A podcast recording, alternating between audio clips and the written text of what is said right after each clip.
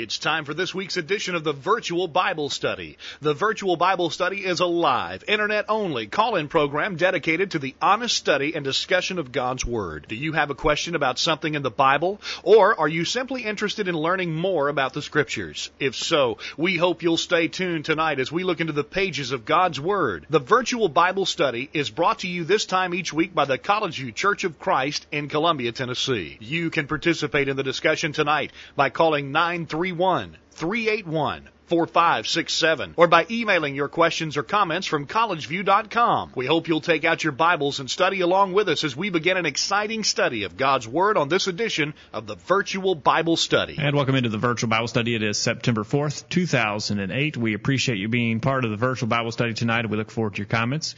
You can participate by dialing 877-381-4567. That's 877-381-4567. Questions at collegeview.com com is the email address to use. We're looking forward to your participation on the program. My name is Jacob Gwin. My father, Greg Gwin, is here tonight. Dad, good to be back with you after a few weeks apart. Jacob, good to be with you. Glad that you're back from your work last week and uh, we can be together. We got a new setting for the virtual Bible study tonight. We're in some new digs tonight and uh, yeah. uh, maybe some uh, things that we want to work on. To, but uh, hopefully, the main purpose for this was to get some better uh, set up for our video uh, during our live program. That's right. The uh, the elders of the church have been very supportive of our virtual Bible study efforts, and and when it was suggested that maybe we could use one of the classrooms as sort of a permanent studio for our for our program, they were all for that. So we thank them for their uh, cooperation and for their support of the virtual Bible study. Uh, every week in the past, for over three years, we've had to put the put all the wires together and take them apart because uh, we were just working out of my office. And so now we've got sort of a permanent place and we can make some improvements. One of the things that we think we might be experiencing, and you can let us know if you think it's so, we think that we might be getting some uh, echo in the room. We have to do a little soundproofing to keep the reverberations down, but uh, I think this is going to be better in the long run, Jacob. All right. Well, we do hope that you will join in to the virtual Bible study in our new setting tonight by dialing on the phone or sending your emails. As we want to look to a question, Dad, that really was prompted by one of our listeners uh, about uh, the role of the church in spreading the gospel and helping, specifically helping young people. Let me read part of this. This is from a regular listener in Antioch, Tennessee, Don. Don writes and he says, You are aware more and more churches are appointing youth directors, and some of these youth directors have the philosophy that they need to expand their ministry beyond helping the youth within their own congregation come up with programs and activities to bring in the youth from outside the regular congregation. Some of the methods to get them off the street are music, sports, pool tables, movies, pizza parties, and who knows what else. Uh, and so he wants to know about that. Uh, he says if they're brought in for the wrong reasons of fun and games instead of the sole reason of studying God's Word, then the entire congregation may be exposed to danger. Uh, and so he has two questions, and we, we have sort of formulated our questions around his for the study this week.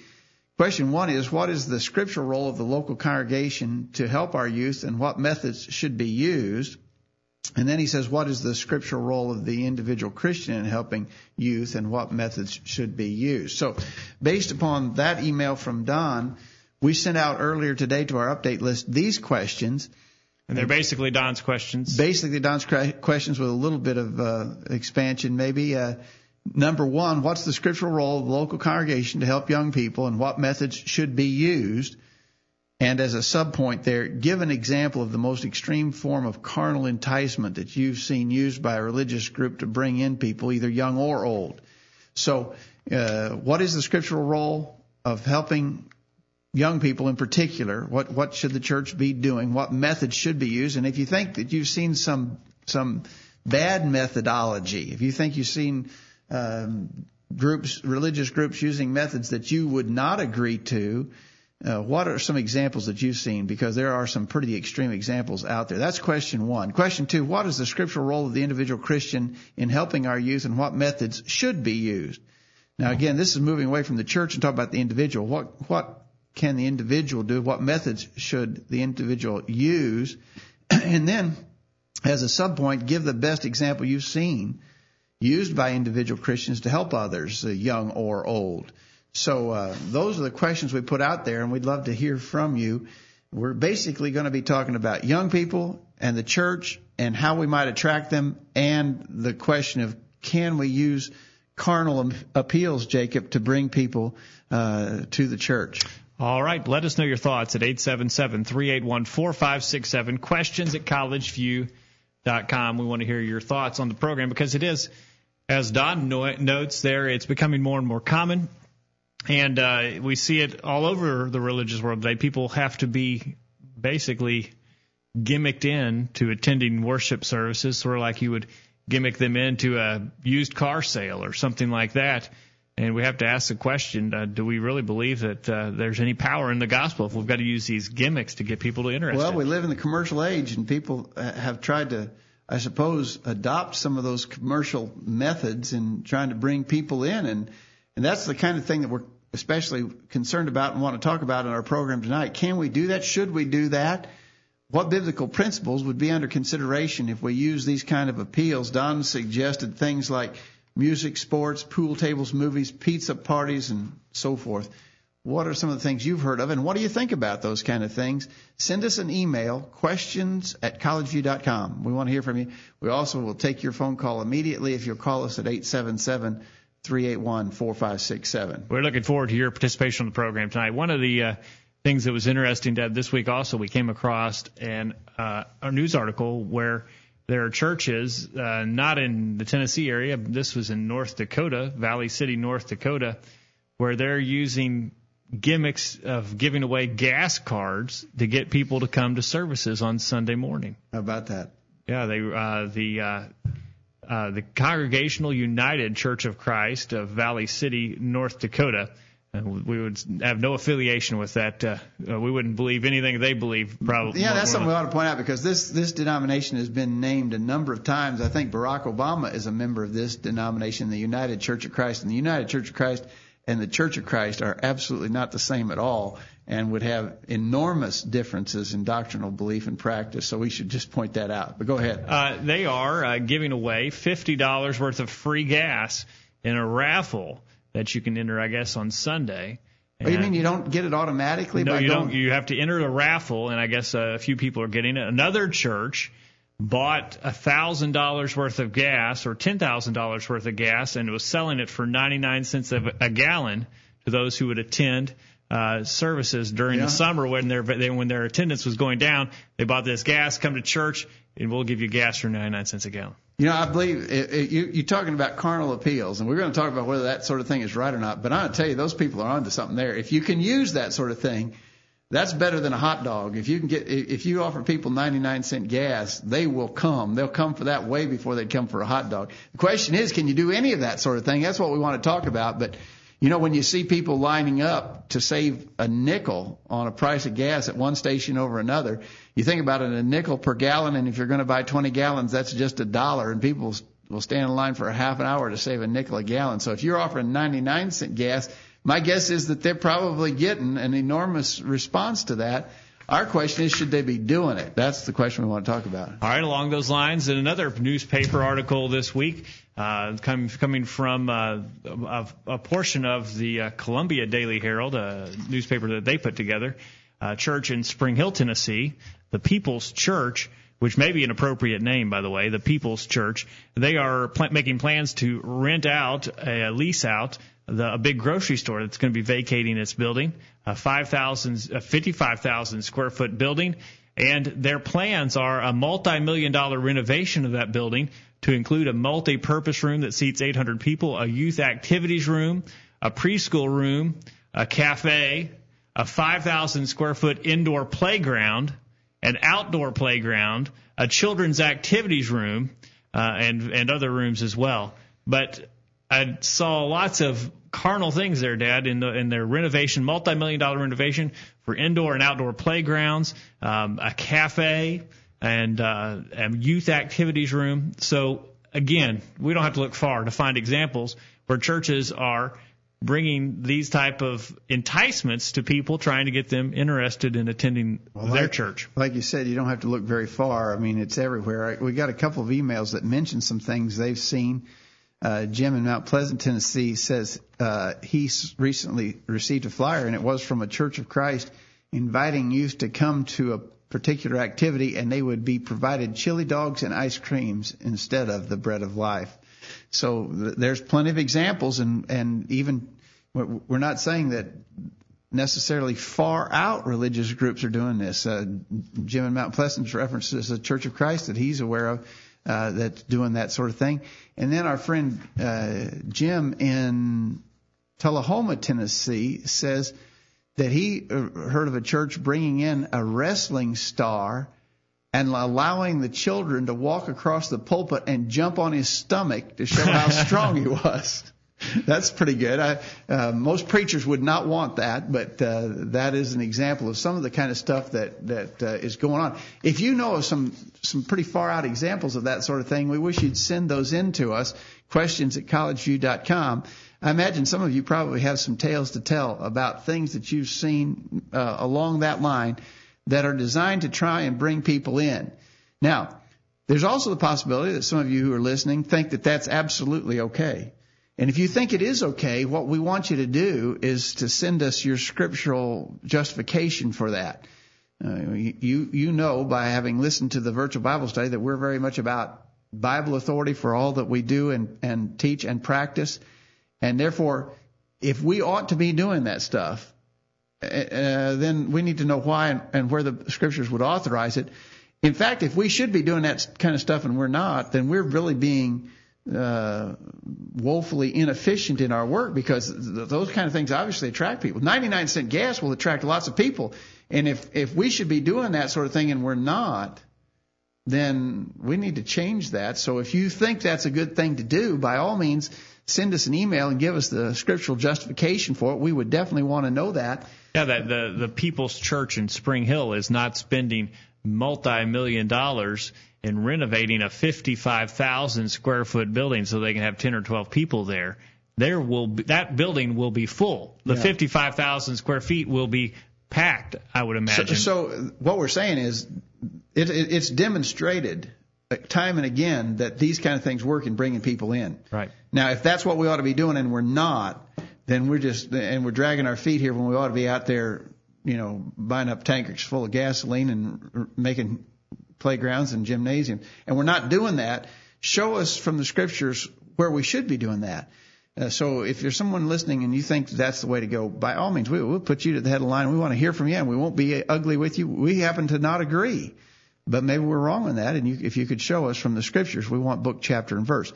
On the other hand, if you uh, are inclined to think the way that we do, that these kind of practices are not scriptural and the church should not be doing it, then let us know your thinking there as well. Remembering the questions being, especially in regards to youth, but young people are old, is it right to, you? can the church use those kind of appeals to draw people in? Yes or no? Give examples of what you've heard and then, secondly, what can the individual do? What should they do? And what are some good examples you've known of individuals who've reached out and, and drawn people and helped people uh, with the things that they've done personally? All right, we're going to take a break. The number to call is 877-381-4567. Questions at collegeview.com. We should mention what we, we didn't mention at the start of the program.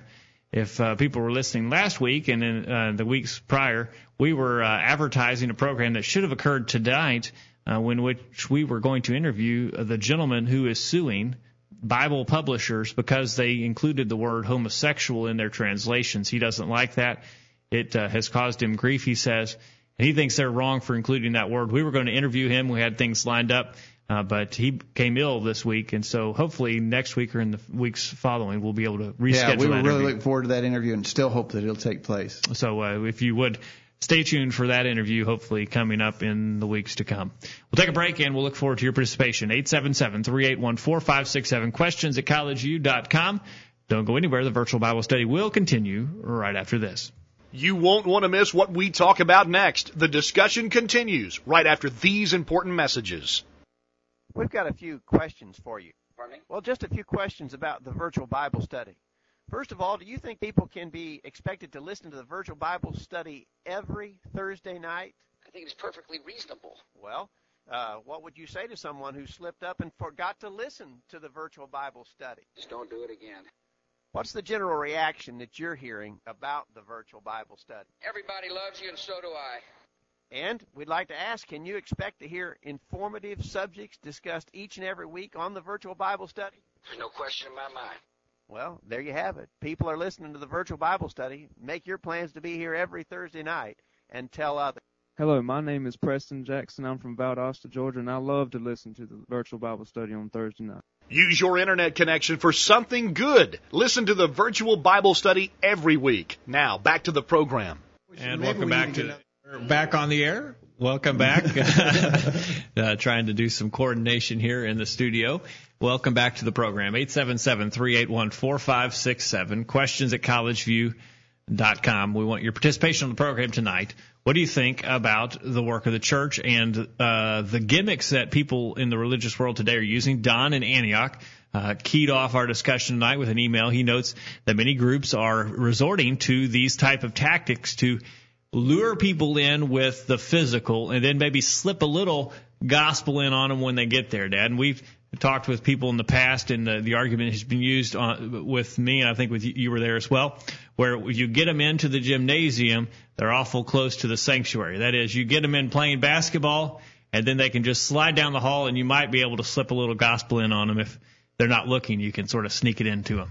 Yeah, I think that's the idea that you know draw them with one thing and then you'll be able to to, to give them the gospel. If you can get them there, you got to get them there first. You get them there, then you give them the gospel. We want to know uh, the scriptural basis for that approach. Before we get further into that discussion, Jacob, I, during the break I put a poll question up here on the board behind us.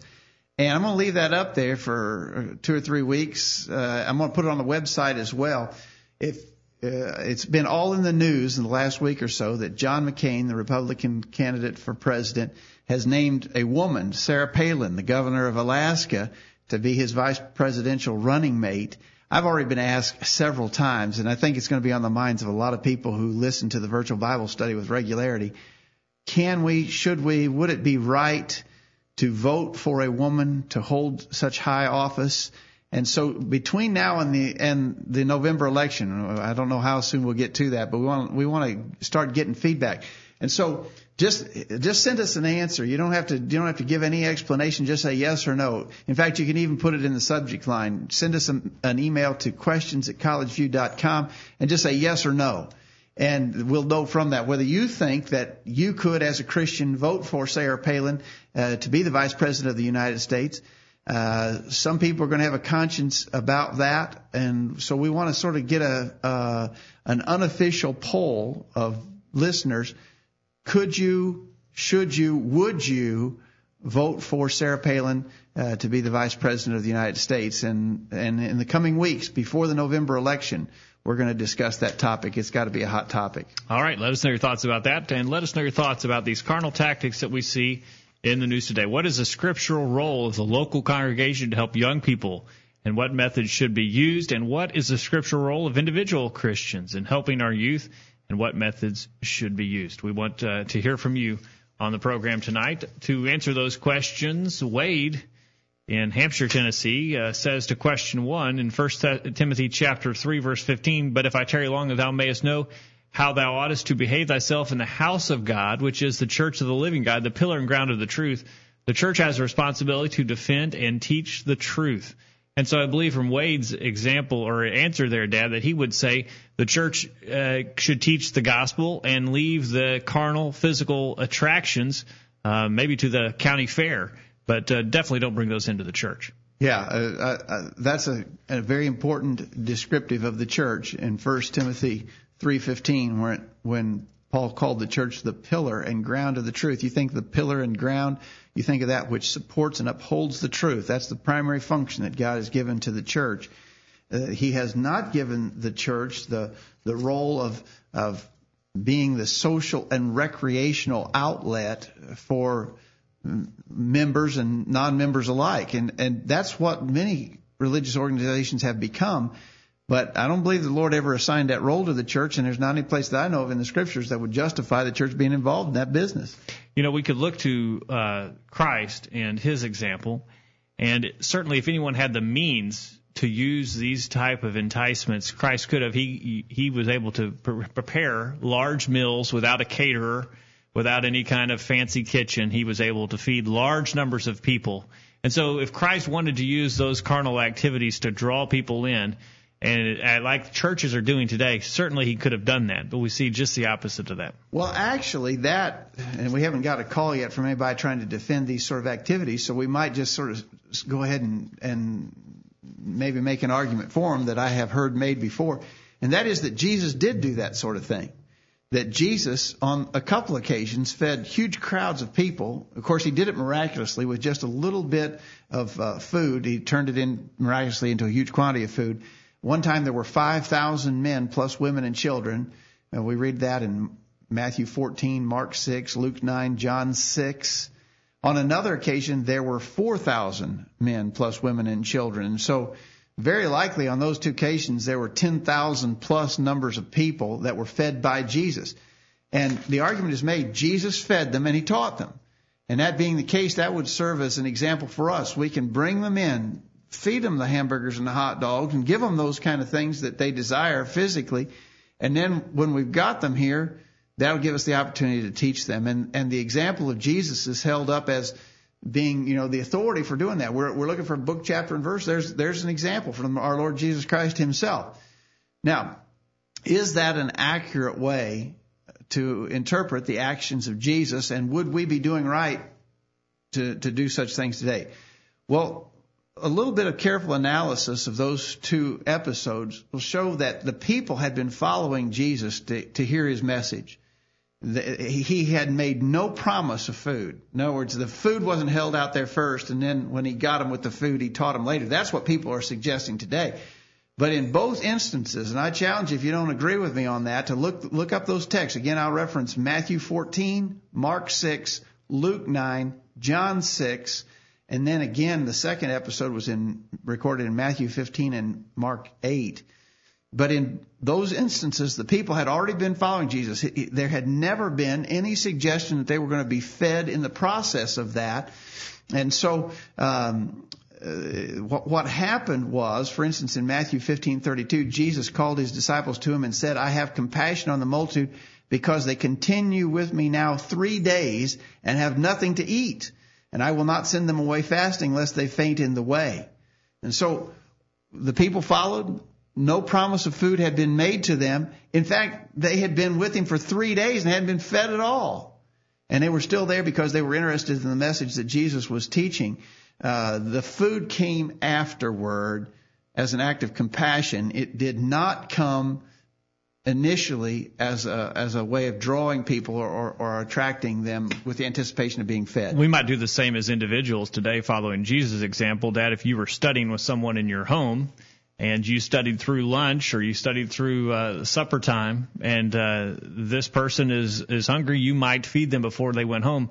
You wouldn't call them into your, you wouldn't use that food as a way to attract them, but you would have compassion on them as an individual, like Christ did, and uh, take care of their physical needs uh, on, a, on an individual level. But we don't see any type of program where Christ has uh, put together the big marquee and uh, and brought in the, the the balloons and all, trying to get people to come for the fish dinner.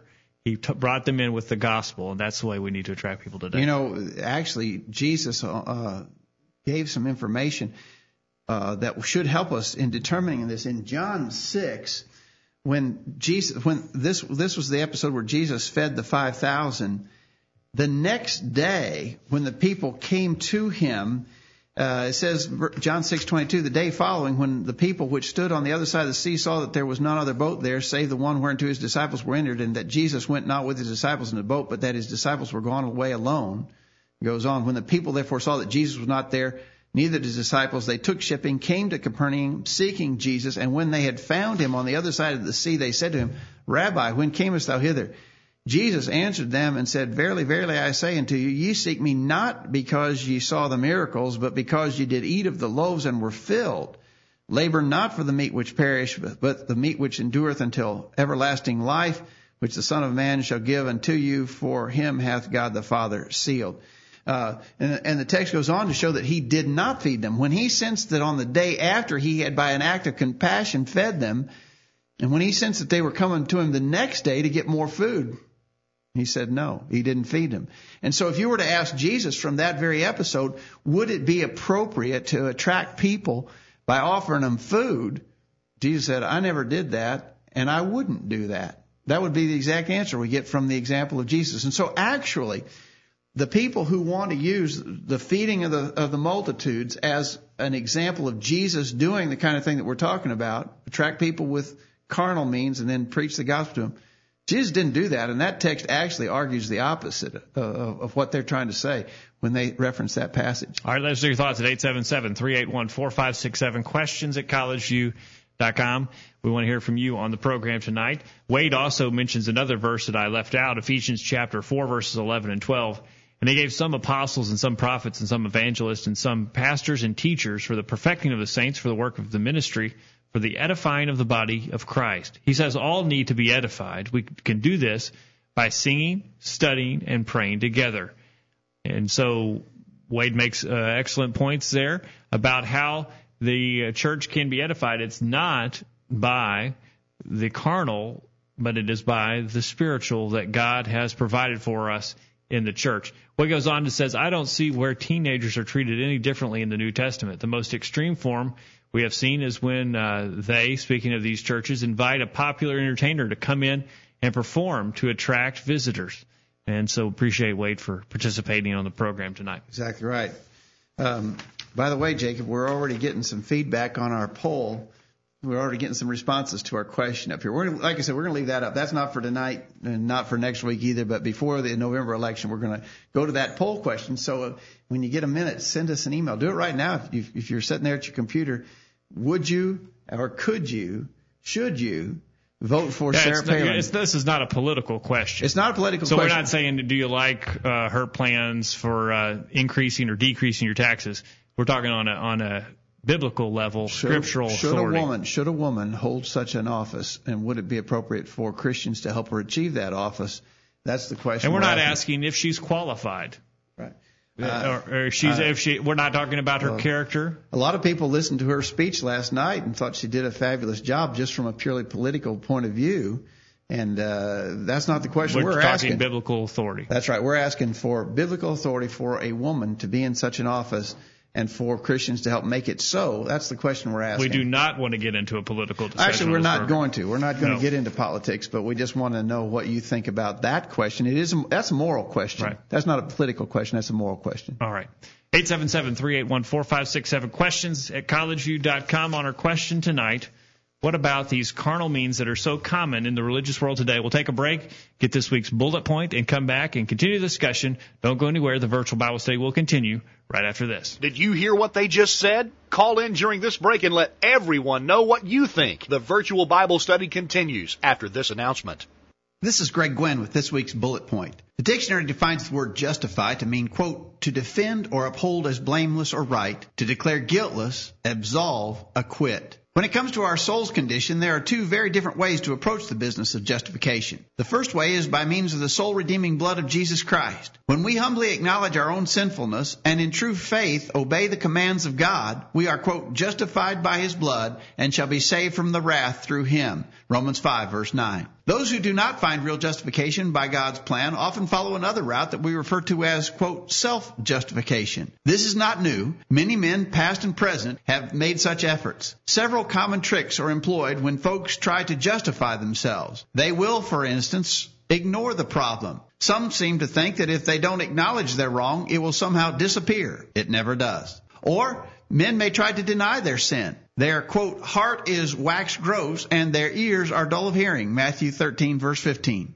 And the sin remains. Or perhaps a man might try to make excuses. When their failures are discovered, men will frequently describe the extenuating circumstances that led to their sinful words or deeds. In reality, an excuse is an admission of fault and does nothing to truly justify the sinner. Some try to blame others. This approach is as old as the very first sin. Adam blamed Eve, Genesis 3 verse 12, and millions have imitated his fruitless effort to shift blame. Yes, others sin, and sometimes their sins have an impact or influence on us, but such things never justify us to go against God. Finally, some will even try to blame God. Adam tried this too. He was wrong, and so is everyone who tries this. God has always desired what is best for us, and His laws are designed for our benefit. Deuteronomy 6, verse 24. We all need justification. Be careful not to be deceived by self-justification, but rather seek true justification by obedience to God. That's this week's bullet point.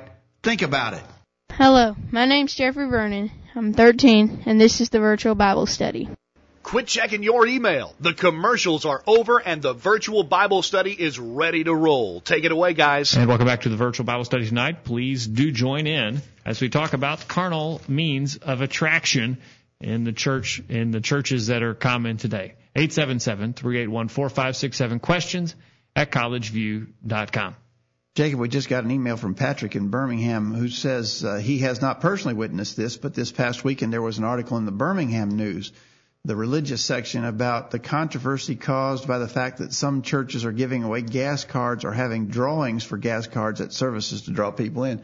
So it may not. We were referencing an example in South or North Dakota there, uh, but apparently it may be happening in Birmingham, Alabama as well. So. Well, I think uh, I think that uh, maybe the same article is referenced because I, I got it from the religious section of the Nashville Tennessean. So maybe I'm sure that these newspapers are looking at the same articles to try and get material for their newspaper. So we may, uh, Patrick, we may have read the same article. Okay, it might be. And then we got an email from Indiana. It says if you tune your TV to the religious channels, you will see the most outlandish programs, and they're called Christian oriented. They have what was once called hard rock metal bands. They have dancers doing moves that would have been banned 25 years ago. All of this done to Christian music, if you can call it that, with biblical words and pictures that flash on the big screen in the background. And then they bring out a speaker that's just as absurd. I can see where teenagers get this strange mindset and misleading views and, mis- and understanding of the Bible. Appreciate those comments. So that I think is a good example of the kind of carnal things that are done. You know, take take the carnality of rock music and and vulgar dancing, then add some so-called Christian lyrics to it, and then and then use that sort of thing to uh, attract people. Kids, kids are going to come to a rock band, and they don't really care what the words are. You just can't understand the words anyway. So they're just going to come for the hard rock music, and so you, you've got them there. Uh, I think it's probably a good example. And people, some people aren't bold enough to admit it. Some are bold enough to admit it that people today just aren't interested in religious things, and so we've got to do something to get their attention to attract them. There are people who are bold enough to say that. There are some who would deny that. But we have to compare their actions with Paul's attitude in first in Romans chapter 1 verse 16 where he said, For I am not ashamed of the gospel of Christ, for it is the power of God unto salvation to everyone that believeth, to the Jew first, and also to the Greek. Paul knew that what people needed and what would save people and what would draw people was the gospel of Christ. Paul wasn't using these tactics. Paul didn't go into Corinth or to Ephesus and set up uh, playgrounds, set up gas stations for their chariots and give away, uh, I guess you'd give away some oats a or buck, something. A bucket of oats. Yeah. they they weren't doing that in, in the first century. They had the power of the gospel. That's what people needed, and that was what was drawing people. You were reading Romans one. Uh, might also read 1 Corinthians one, chapter two. 1 Corinthians 1 Corinthians chapter 2, beginning verse 1, Paul said, I, brethren, when I came to you, came not with excellency of speech or wisdom, declaring unto you the testimony of God, for I determined not to know anything among you save Jesus Christ and Him crucified. And I was with you in weakness and in fear and in much trembling, and my speech and my preaching was not with enticing words of man's wisdom, but in demonstration of the Spirit and power, that your faith should not stand in the wisdom of men, but in the power of God. Paul, Paul was touching there upon the same kind of idea. He wasn't trying to attract them because he was a great, fabulous orator. We might not even have liked to hear Paul preach from his mechanic uh, point of view. You Well, know, well- his his his presentation may not have been uh, something we would have been pleased with at all. Well, he says, I was with you in weakness and in fear and in much trembling. Apparently that his, his personal persona was not the kind of thing that would, he didn't have a magnetic draw on people because of himself and, and his oratorical skills. But he said that it wasn't about me. He said, I, I was there to preach Jesus Christ and Him crucified. That's And that's what first century Christians wanted to hear about. They were spiritually minded and they wanted to know about Christ and about his will for them. Actually, uh, we do know of one church where maybe they had corrupt desires, uh, and that is that Corinthian church again. Uh, in 1 Corinthians chapter 11, Paul condemned them, and he says, beginning in 1 Corinthians 11, verse 20, when you come together, therefore, into one place, this is not to eat the Lord's Supper. No, the point of it, it should have been, they should have been coming there to eat the Lord's Supper, and they weren't. He says, For in eating everyone taketh before another his own, his own supper, and one is hungry and another is drunken. What have ye not houses to eat and drink in? Or despise ye the church of God, and shame them that have not? What shall I say to you? Shall I praise you in this? I praise you not. And then he ends that discussion at the end of chapter 11, 1 Corinthians 11, uh, verse 34. He says, If any man hunger, let him eat at home, that ye come not together unto condemnation, and the rest will I set in order when I come. There's a church that was maybe dangerously close to the kind of thing that's been suggested. Use these carnal appeals, get people to come, and uh, then maybe we can teach them. Paul said, You got houses to take your common meals in. Don't be coming together in the church. It's not the work of the church. It's not the function of the church to provide for those kind of things. And so he, he said, uh, Leave that at home. That's the time for spiritual things when you're together as a congregation in the church. And so we need to understand that. And uh, these religious groups that are using these tactics uh, seem to be uh, missing the boat. Don sends in an email. Don, of course, is the one who sparked this discussion. Don, glad you're listening tonight to the virtual Bible study. And he says Paul also didn't set up stages for bands to get everyone riled up and dancing and going on. And by the way, I think Don's right. It's not that they didn't know how to do that sort of thing. They were doing that in religious uh, uh, festivals. The, the, pagans were were all about that, and the Romans were really into these wild parties. We know that from history. And so, if if Paul and the others in the first century church had sat down and used their human wisdom, they might have reasoned and said, you know, everybody's used to these kind of pretty wild it's what kids like today. Yeah, they like that kind of music. They like those parties. Yeah, and and you know if we're going to attract them, we're going to have to attract them with that sort of. Now maybe we can get a little gospel on them once we get them here. But in these days of the Roman Empire, we're going to have, when in Rome, do as the Romans do. We're going to have to do like they do to attract them, and we're just going to have to do that. We, you know, back in my day in 80 or 90 BC, the kids were different than they are in the 40s and 50s AD. So yeah, yeah so we've got to change things around. And some people would just say, you know, uh, if, if what you have to do whatever works. We say you have to do whatever's authorized. It's not up to us to change the methods that God has authorized. We often reference Colossians 3:17, whatsoever you do in word or deed, do all in the name of the Lord Jesus Christ, giving thanks to God and the Father by him. We got to have Bible authority for what we do. And if we're going to do those sort of things, you, you better be able to come up with some scripture for. We haven't had that yet. We haven't had anybody suggesting that they know a place where they can go to say, there's an example of what we're doing. We, I think we we disarmed the one argument that they might make about Jesus feeding the multitudes. That actually argues against their position. And so we're still waiting for someone to say, here's the authority for us to do this.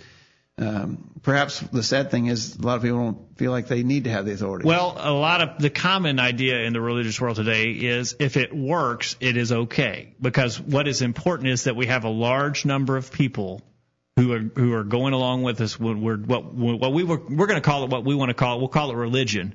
And if a large number of people are doing it, and if we say by doing it it draws them closer to God, then that's all that matters. If they can have some type of religious experience and you define it how you want to define it, that is all the justification they need. But it doesn't work that way in the scriptures, as you referenced, Dad. Uh, Colossians chapter 3 verse 17. We have to do all by the authority that God and Christ have given us uh, through the Word. And if we don't have authority for it, we can't do it regardless of whether or not it would bring a large group of people to join us in that activity because if it's unauthorized, it's wrong. And it doesn't matter how many people are doing the wrong activity; uh, they're just as lost as they were before they started doing that activity. That's right. The, the argument uh, we we got to do it because everybody else is doing it is a, a very flawed argument because the majority has always been wrong religiously, and we follow the majority, uh, we'll probably be wrong too.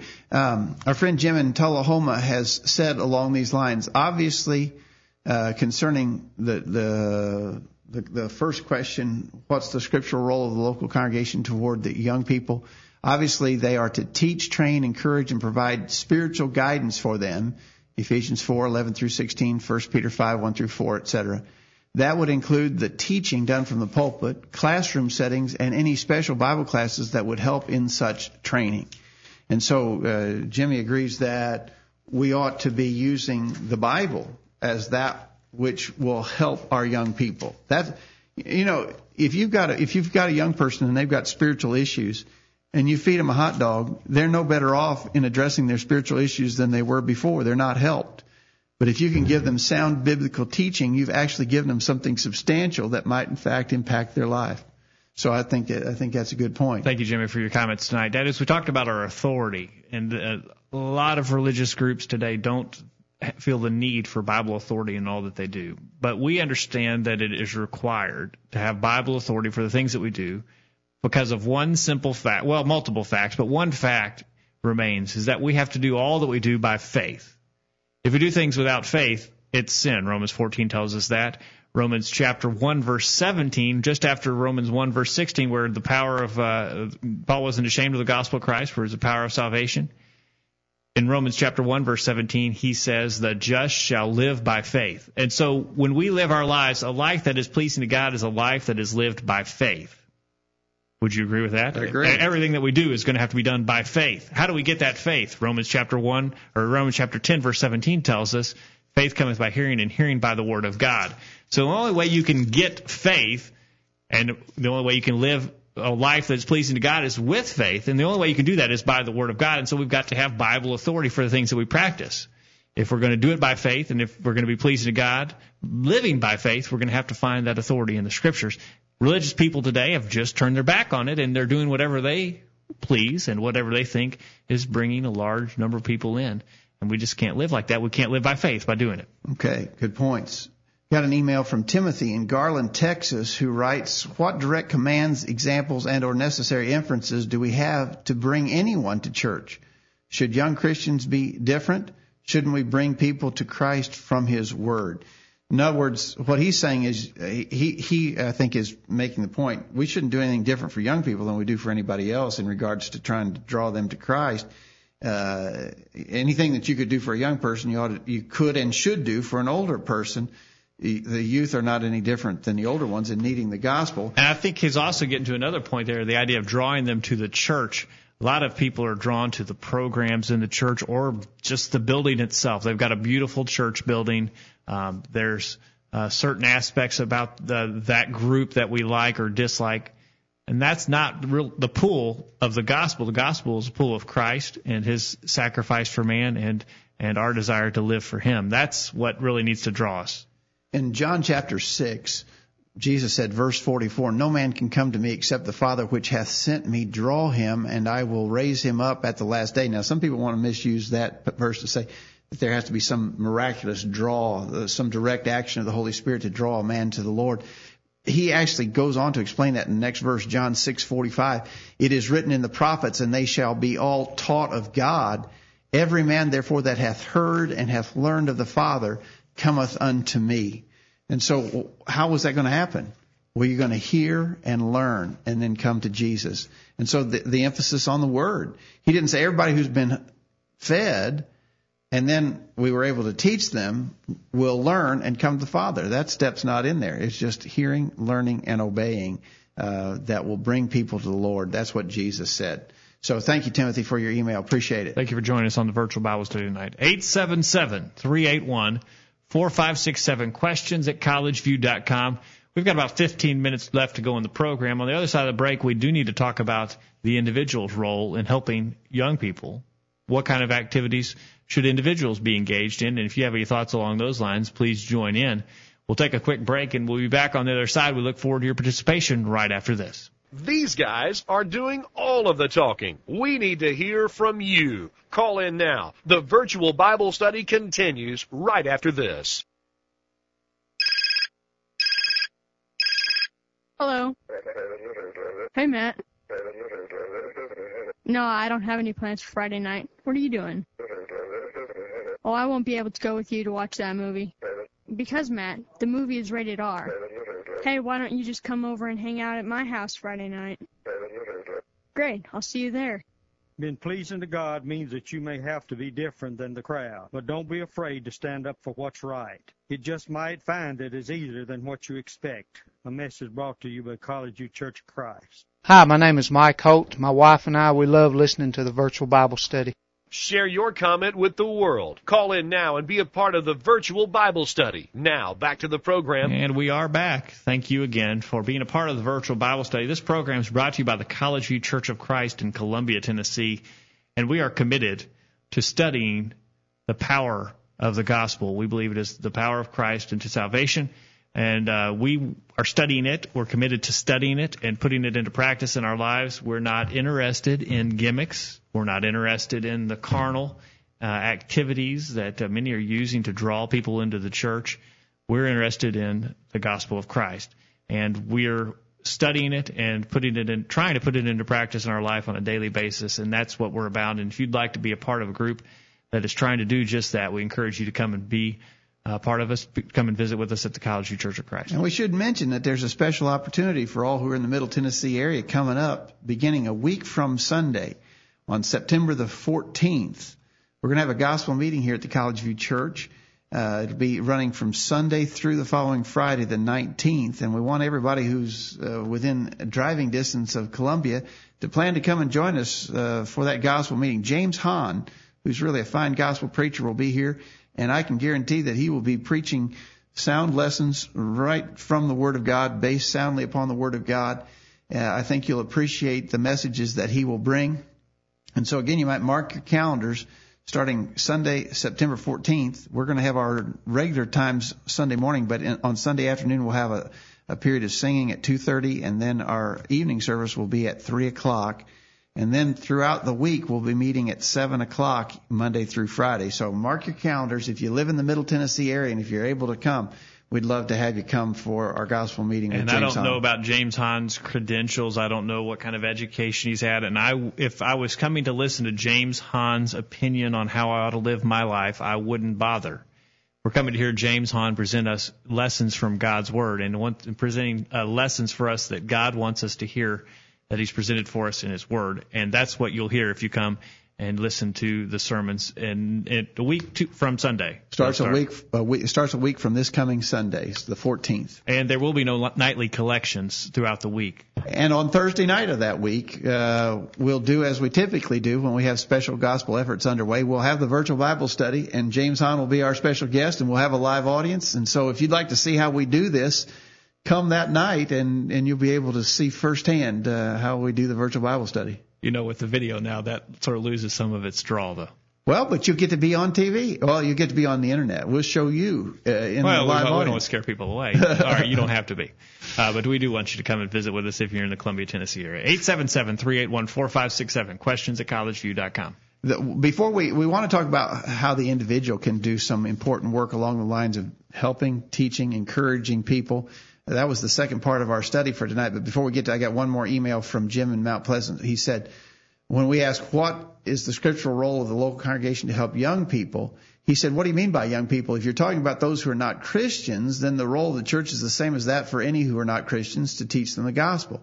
If they are Christians, the role of the church is the same as that for those who are Christians to encourage and edify them in their ability to remain faithful to God through Jesus Christ. And so I think Jim is putting, uh, putting a point out there that I, I agree with as well, and that is young people, old people, they're all people and they all need the gospel and, and they need the strength and encouragement that comes from the gospel and, and to have special programs aimed exclusively at young people, uh, while maybe over even neglecting or overlooking the needs of older people is, uh, I, don't, I wouldn't see how that's appropriate either. So, but we're that. not against classes that are specifically tailored for young people because we believe the gospel has truths that are uh, specifically relevant to those who are in uh, younger portions of their life. Uh, so we have classes here, Dad, that are aimed at younger people. That's and, right. And we have classes that are aimed at older people because the truths of the gospel, there are truths contained that are uh, especially important for young people. And they're especially important for older people. So we don't say that there shouldn't be special teaching for young people. We're saying in these special carnal activities, uh, the, the the focus on the physical and not on the spiritual. That's what uh, we believe is an error. There we go. Uh, let's go to this second part of this question. We said, what's the scriptural role of the individual Christian in helping youth and what methods should be used and given some examples. And so, uh, again, referencing Jim in, Mount Pleasant, he said the best example I know of is one, uh, uh, is of one who can be marked as faithful and dependable in all they do, one who is always at worship, ready to participate in class, friendly to visitors, in short, one whose life is an example of the gospel message of Jesus Christ. If we if we would have more brethren like this, then our young people would have an easier time of learning that you can remain faithful to God in this wicked world. So his he's basically saying establish yourself as a faithful person living an exemplary life as a Christian and gives give the young people a role model. I think that's a very appropriate idea of what you can do for young people. Same thing Paul did, where he said, "You imitate me uh, and what I'm doing."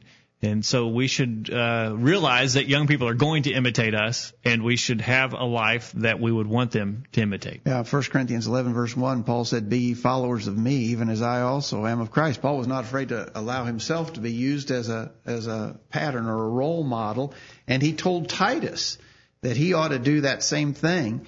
In Titus chapter 2, uh, he says, uh, verse 7 in all things showing thyself a pattern of good works in doctrine showing uncorruptness gravity sincerity sound speech that cannot be condemned that he that is of the contrary part may be ashamed having no evil thing to say of you. He said the same similar things to timothy in 1 timothy chapter 4 verse 12 let no man despise thy youth but be an example of the believers in word and conversation and charity and spirit and faith and purity.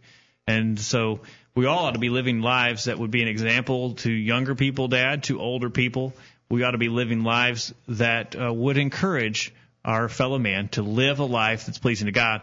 But the sad part of uh, that is, Dad, that there are many people, many Christians, who would not want people to imitate them because they're not totally dedicated Some, to doing God's we even will. have, we've even heard people use that expression: "Don't do as I do, do as I say." Yeah. And of course, that never works. Let me read just the rest of Jim's email. He says all Christians should be role models, exemplifying the image of Christ for one another. Whether young or old, we should be compassionate, helpful, caring, sympathetic, and willing to assist one another in our ability to remain faithful to God through Jesus Christ. Our love for God and His Son should never be a question to others, but an affirmation which is easily seen. Thanks, Jim, for your emails tonight. Got a, you got an email coming in from Patrick who says, when it comes to helping young people, no one has a greater responsibility or influence than a child's parents. The most important method of helping is good conduct, a good example. For non-parents, good example is still the most important thing. But after that, young people need encouragement and the wise advice of those who have gone before them. People, especially young people, need a sense of hope for the future and a sense of purpose and meaning to life so they do not drift through life without direction.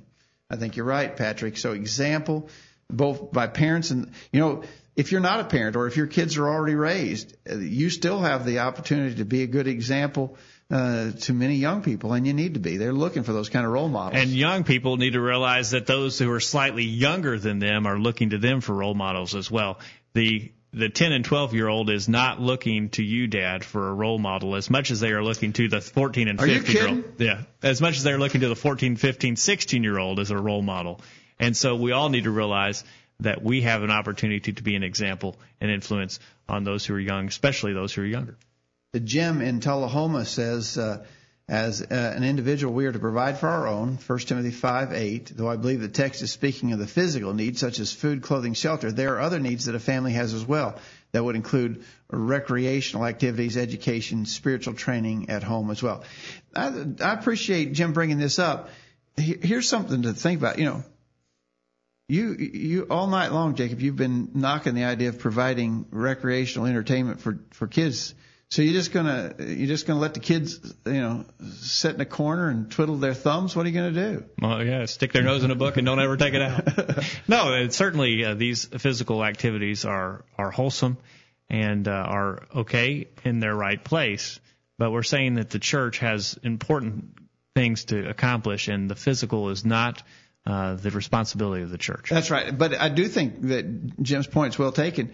We should be, as parents, and for that matter, even those who are not parents but who can encourage young people in the process by organizing some kind of a, a recreational activity or a social activity. That is totally and completely appropriate and even necessary in, in the home and in the private setting. It's not the work of the church, as I hope we adequately pointed out, but it is the work of the home.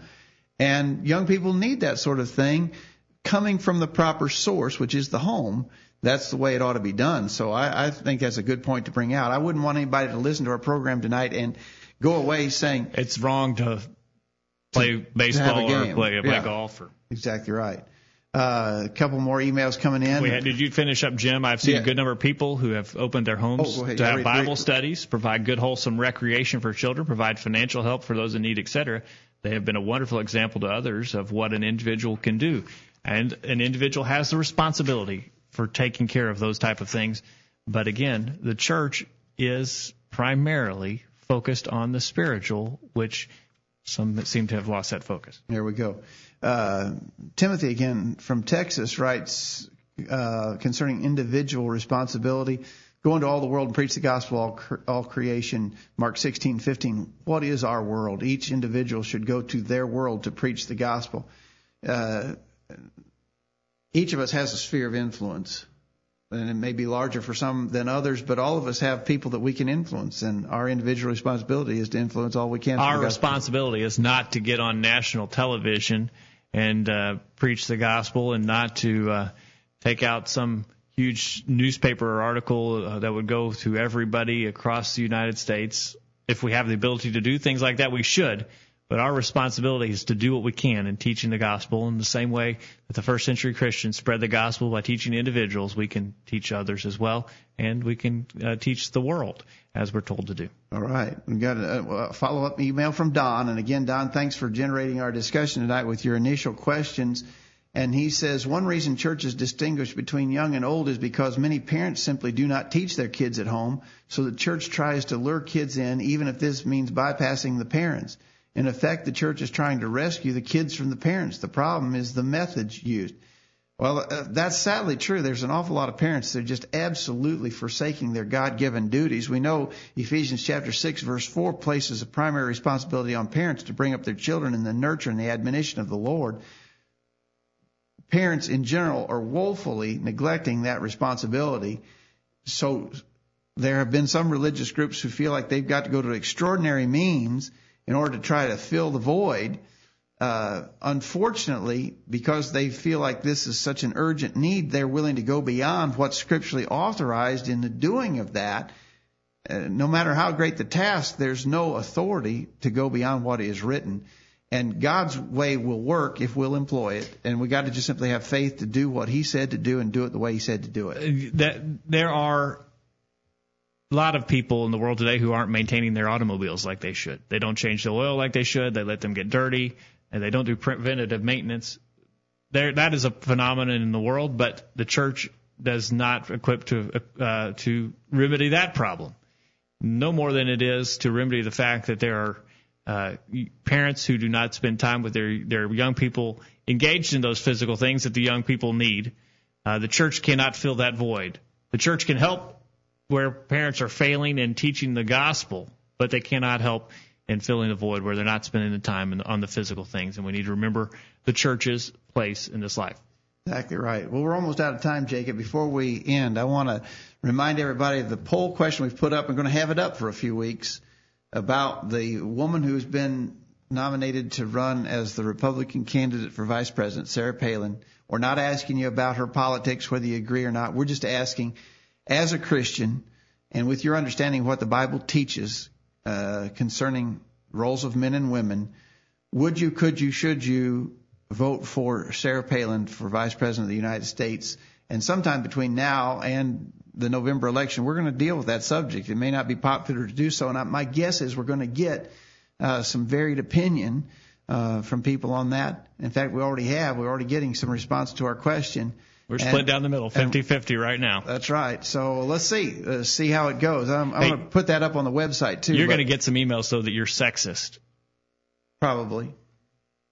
and we're not saying anything about a woman's uh, value or her abilities over a man or her worth any more worth or less worth than a man.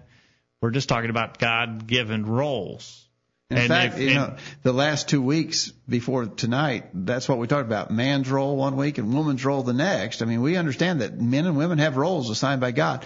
Would would God's plan for women authorize a woman to hold such a position? Does his what we're role for women allow uh, a woman to hold an office like that? Yeah. We hope you will uh, send us those emails, questions at collegeview.com. It can be a simple email, and the subject put yes or no, and we'll know what you're talking about there, and we'll uh, gather those uh, emails together, and hopefully in the future have a, a discussion of that question. We appreciate you listening to the program tonight. Thank you for your time and your thoughts, Dan. Thank you, Jacob. Enjoy, always enjoy the virtual Bible study, and we look forward to it on Thursday night. Yes, we do appreciate you for joining us, and we hope that you'll make plans to be back here next week for another edition of the virtual Bible study. In the meantime, we encourage you to put God first in your life, study His inspired word, the Bible, and live by it every day. You'll never regret it. Thanks for listening to the virtual Bible study brought to you by the College View Church of Christ. The College View Church of Christ meets at 1618 Hampshire Pike in Columbia, Tennessee. If you are in the Columbia, Tennessee area, we encourage you to worship with the College View Church of Christ on Sunday mornings at 9:30 and on Sunday evenings at 6 o'clock. The College View Church of Christ also welcomes you to attend their Wednesday night Bible studies at 7 o'clock. If you have any questions about something that was said on tonight's broadcast or would like more information about the College College View Church of Christ, please call 931-381-4567. That number again, 931-381-4567. Or for more information on the internet, visit collegeview.com. Be sure to tune into the virtual Bible study this time next Thursday for another informative study of God's Word.